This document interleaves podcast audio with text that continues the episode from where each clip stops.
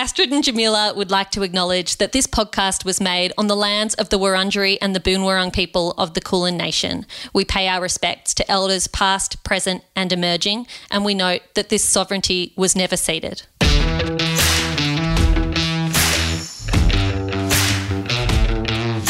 Hello, everyone, and welcome to Anonymous Was a Woman. My name is Astrid Edwards. Today, Jam is not here with us, and instead, it is my great pleasure, and I'm really rather excited, to introduce you to Ollie Lathoris. Ollie is a colleague of Jamila's at Future Women, and she will be joining us today to talk about barriers. Barriers in fiction, in non-fiction, and most importantly, in the world around us. Ollie, welcome to Anonymous Was a Woman. Hello, Astrid and listeners. Thank you so much for having me on the podcast. Often people think that books are this static form that, you know, if they're not published this month, may have dated. But really, books can be so up to the minute, so topical. And I've been looking forward to recording this episode because barriers prevent so many of us from fully participating, fully being engaged, fully feeling at home in our families, in our workplace, in the schools that we go to, the places that we exist everywhere, right?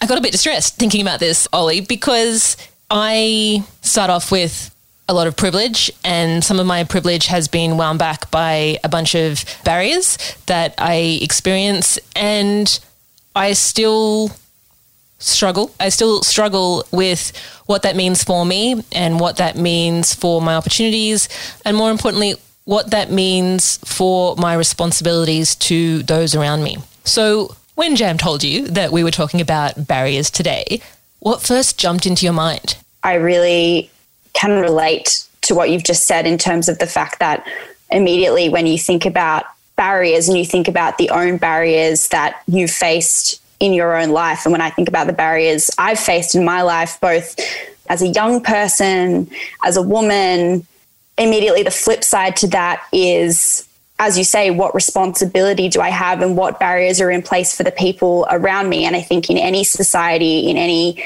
system of oppression in whatever form that might be, people are not just getting oppressed systems of oppression create power for other people. And so yeah there's these two competing sides to the topic of barriers. And that first one is well what are the barriers i'm facing? But then what systems are putting those barriers in place? And who's benefiting from those barriers as well? And as a white woman as a heterosexual woman i benefit from certain barriers that are in place and certain barriers that other people face. But at the same time, of course, I myself have experienced plenty of barriers in my personal life, in my professional life. And so, yeah, it's a really interesting topic to kind of look at those two competing sides and what they mean for me and the people around me in my life. So, I am a white person and I am really well educated. And those two facts, those two ways of me going through the world, being white means that doors aren't shut on me. And being really well educated means doors open for me. On the flip side, I am a woman and that shuts down a whole lot of opportunities. And I also have a chronic illness that has led to disabilities. And that shuts down all sorts of opportunities and it erects barriers around me. I don't think I could have had this conversation three years ago. I would have felt really awkward shouting into a microphone that I'm a white woman with privilege and barriers. And now I think that we should all do that. We're talking about intersectionality, right? So we talk about a whole host of different factors that come into play in terms of barriers. And a lot of them are often not really considered. I mean, when we talk about privilege, it's not just about our gender or our race. Education is a huge one, affluence is a huge one, language barriers, all of these things that amount to different barriers in people's lives and how they kind of intersect in terms of what opportunities um, we're offered and what doors are, like you say, shut in our face. So I think both these books today really discuss barriers in really different ways. And I think it's a really interesting topic to be discussing in the climate that we face right now. It is not in a great moral place at the moment. And I think that we all, as Australians, are going to be witnessing a variety of privilege and disadvantage played out in our nation's capital for a while. And it raises so many uncomfortable questions that I hope that we all, as Australians, not just people who are listening to this podcast, but everybody is paying attention so we can all do better. I couldn't agree more. I work in news and it's been a really intense time in the last couple of weeks to just witness what is happening and what is playing out in our topmost positions of leadership in this country and looking at how that filters down to every section of society in Australia right now. And I think to be discussing barriers, to be discussing privilege is so important. And I think now more than ever, we need to engage in those conversations because when we come up at a time like this, it's we have to seize those moments where these discussions are really, really critical, and we have to engage in those discussions actively if we want to move forward. Because if we just allow them to play out without having those discussions, without having really honest discussions, it's a missed opportunity. It's a missed opportunity to move forward. So it's a pleasure to be a part of, of this conversation and, and hopefully a much wider conversation happening in this country at this time.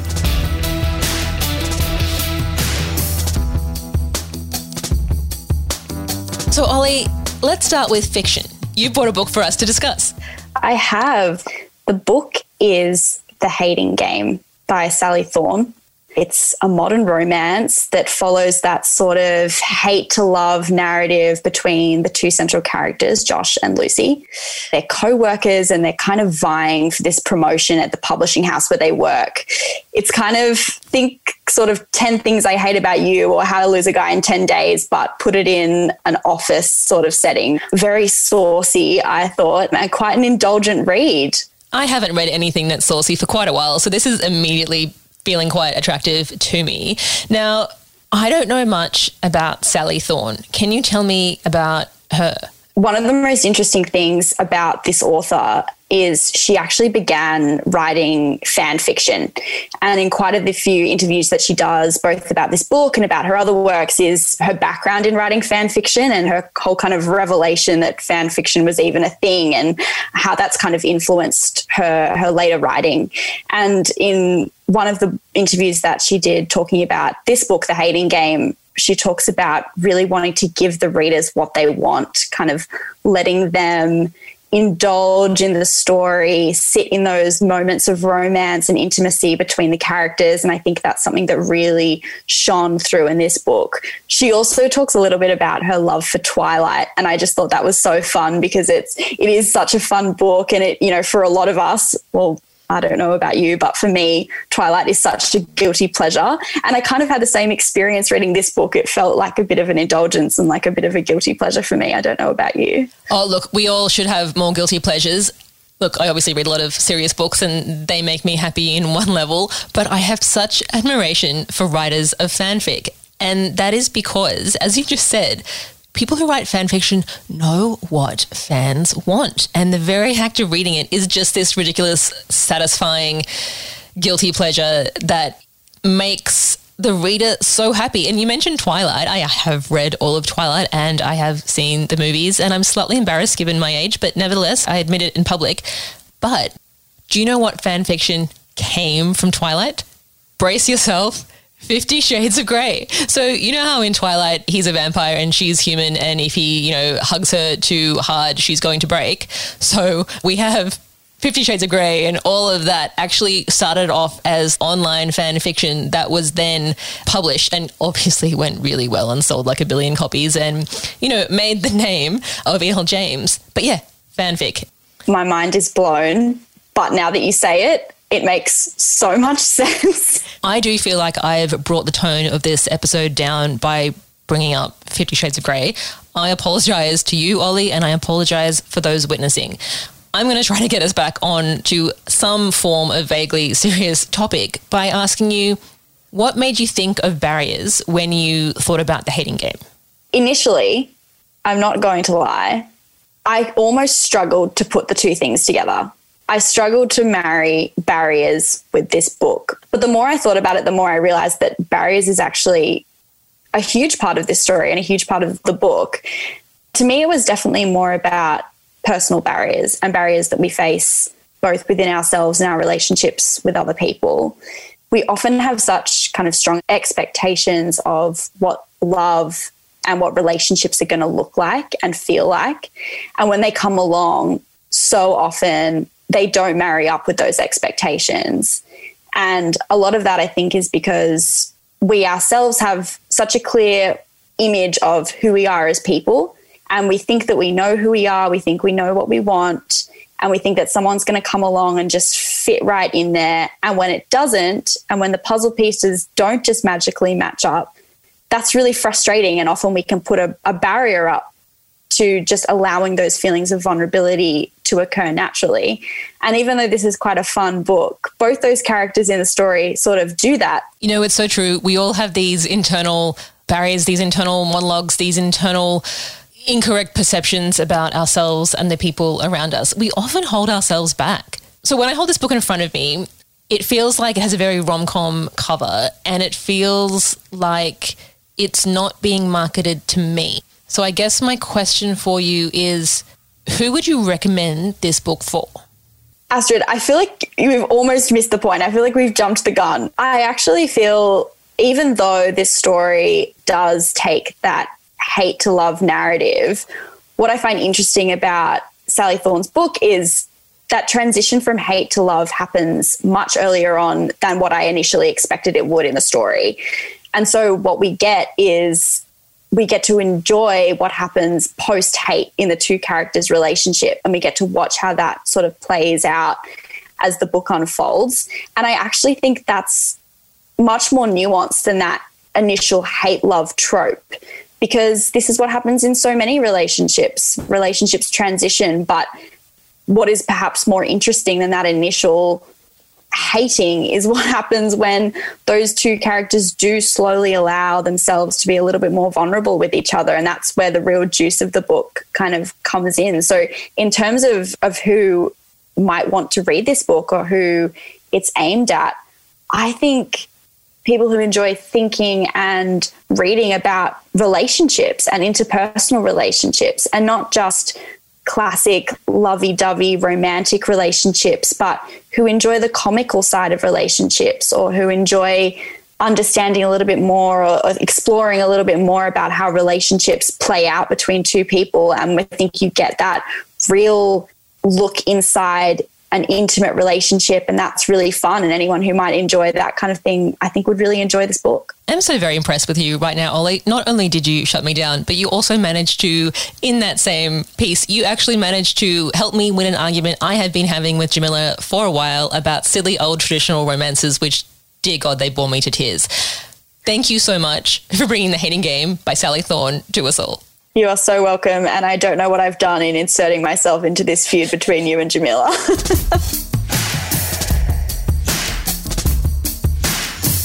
Ollie, today I'm going to change tone a little bit in this second half of the episode, and I would like to introduce a non-fiction work, Mediocre, The Dangerous Legacy of White Male Power by Ijeoma Oluo.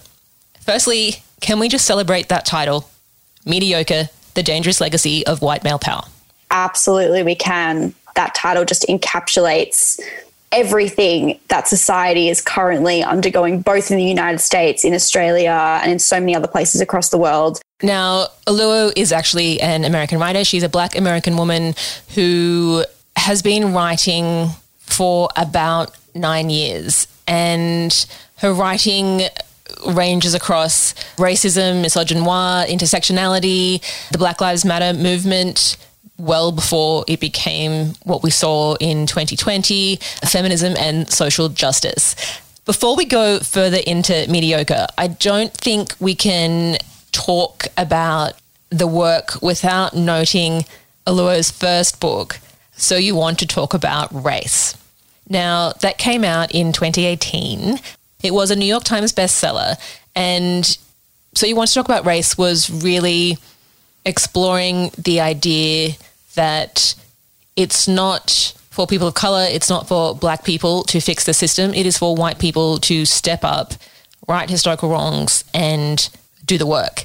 And we're not going to go deep into this book, but I just want to read you some of the chapter titles in this work, which really give you a good understanding of where this book fits in a lot of the literature that has been published in the last, say, five years. So some of them are Why am I always being told to check my privilege? What is intersectionality and why do I need it? What is cultural appropriation? Why can't I touch your hair? I just feel like before we dive into the problem with white men, we should note that Oluo has, has already written a book for white people to do better. So, what did you think of mediocre? It's a difficult question to answer just because reading something like this is much more, or was much more for me, like an exercise in self reflection than just reading a piece of literature for enjoyment or entertainment or anything like that. It much more felt like I had to very actively read this book.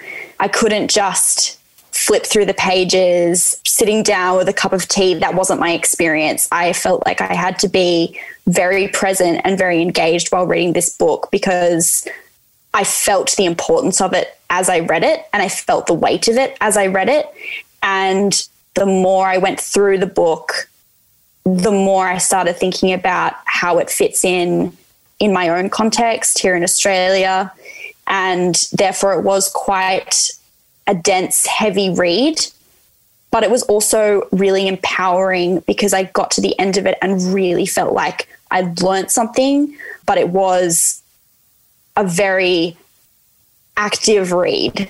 An active read is a really good way to describe it. This is not your lazy Sunday morning read, but I don't want anyone to think that that makes it a hard read. Oluo's style is this really engaging personal essay, and so you're not reading some academic text, you're not getting lost in some long winded, boring research.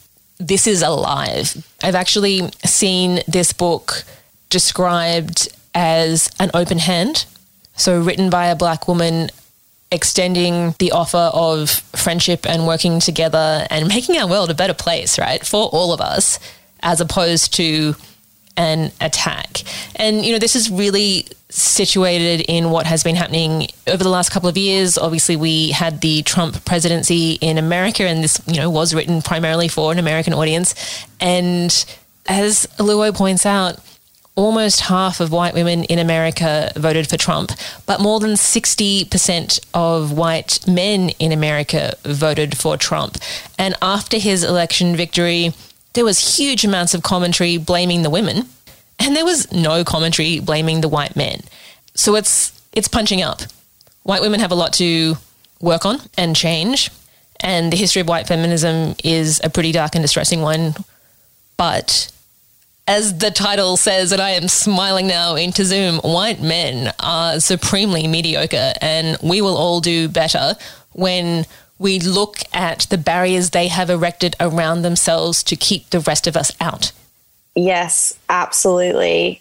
You know, I think the book definitely does really delve into that conversation of the fact that we as a society elevate men for no other reason other than the fact that they fit the bill of being white and being a man.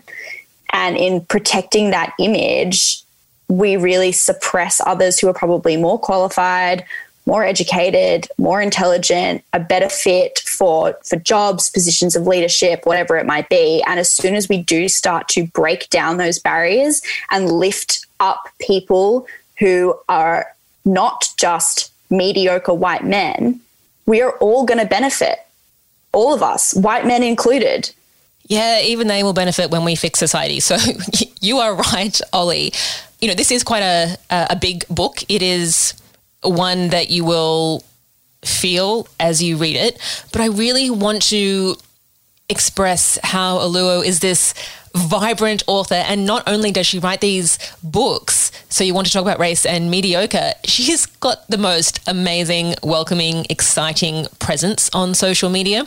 So she's very, very active on Twitter and has a huge following on Instagram.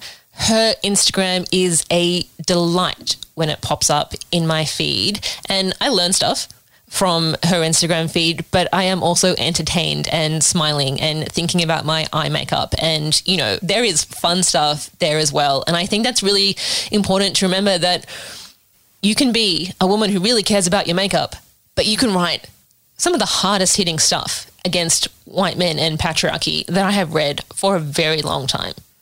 Also, Ollie, random fact for you all. Did you know that Oluo's sister in law is actually the writer and body positivity activist Lindy West, author of Shrill? I had absolutely no idea. What a what a family. Can you imagine the dinner table conversations in that family? I mean, they're basically just taking on everything that is wrong with Western society and showing us how we can do it in a slightly better way.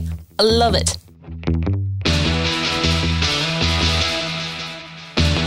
Now it's time for recommendations. I'm so ready. So this is always a fantastic part of the podcast. Normally Jam and I surprise each other with our recommendations. So today, Ollie, I would really like to draw your attention to The Shape of Sound by Fiona Murphy. Now, before I go any further, I need to give a caveat. I teach at RMIT's Associate Degree of Professional Writing and Editing, and Fiona is one of the students in that course. She is currently on leave because she is on a book tour because The Shape of Sound is wondrous. Fiona Murphy is a deaf poet and essayist. She has had shorter pieces of work published in all of the literary journals in Australia, but The Shape of Sound is her first long form work and it is her memoir of growing up deaf. That, in and of itself, is exploring an idea and an experience in Australia that I clearly haven't had myself and I haven't seen depicted in much other Australian literature. But also, I'm recommending this book because Fiona is a very good writer. Each sentence almost feels like it's lyrical, it almost feels like a poem. It is just a pleasure to open her book and read her words. I am ashamed to say that I have not read this book yet, but I have seen so much about it, heard so much about it, as we know, there is a huge portion of the Australian community that lives with a disability of, of one form or another. And it's such a valuable thing to be able to tap into that experience in some way. It's not surprising you haven't read it yet, Ollie, because it is about to be published in Australia in March 2021. I have read the work, and the early public reviews are actually comparing The Shape of Sound to the work of Bri Lee and Fiona Wright. So if you are a listener who has enjoyed the work, the works both long form and short pieces by Bri Lee or Fiona Wright, I really think you are going to enjoy Fiona Murphy's The Shape of Sound. But now it's your turn, Ollie. What are you recommending for us today? Astrid, I was so stressed when I was told that I had to do a recommendation because your recommendations are always so good and I felt so much pressure. I just thought this is my one opportunity to make a really good recommendation. So here goes. I'm going to be recommending Ghosts by Dolly Alderton. And the reason I picked this book is firstly because it ties quite nicely in with The Hating Game. It's kind of along that stream. It's a little bit more entertaining, it's a bit lighthearted, but it actually goes into some really interesting places. And essentially, if you haven't read the book, the author who wrote Ghosts used to write a dating column for the Sunday Times, and she's now released this book. It's a fiction story exploring the modern dating world, but it's really done in a way that's really applicable and accessible to readers of all ages because it explores this notion of ghosting. And I don't know if you've ever been ghosted, Astrid, but I certainly have. And I feel like a lot of the listeners probably would have been too. And while that's kind of a, a modern dating buzzword, I think everybody has kind of had that experience of confusion in a romantic relationship where you kind of put yourself out there and then you're met with silence. And I think it's just a really relatable experience for a lot of people. It certainly was for me. And I really, really enjoyed this book and would highly recommend it. I haven't been ghosted in a romantic relationship, but I have been ghosted by people who I was once friends with. You know, that experience is a really hard one to deal with, and it is common to a lot of us, I think. Can you remind me, Ollie, what else Dolly Alderton has written? The other book that Dolly Alderton has had published and it absolutely flew off the shelves when it came out was Everything I Know About Love. And that book is actually not fiction. It's much more reflective of Dolly Alderton's own experiences and her own life. Another fantastic read if you get the chance. Interestingly, in a couple of the interviews that Dolly Alderton did about ghosts, she talks about the fact that she was just totally over writing about her own personal experiences and just wanted to write something fictional. But if you can kind of read between the lines, it actually says much more about her own personal experience than anything she's written previous. Ollie, thank you for bringing us Ghost by Dolly Alderton. Thank you for being with us on Anonymous Was a Woman.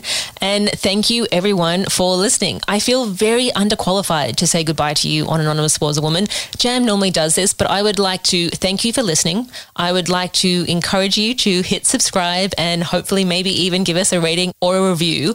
And remember, we will be back in your podcast feeds on Thursday. On Thursday, we actually have an interview with Nadia Owusu, who has written the most tender and warm debut memoir I think we have discussed on Anonymous Was Women this year. I cannot wait to bring it to you. Thank you so much for joining us. Thank you for Future Women and Hachette Publishing for letting us do this.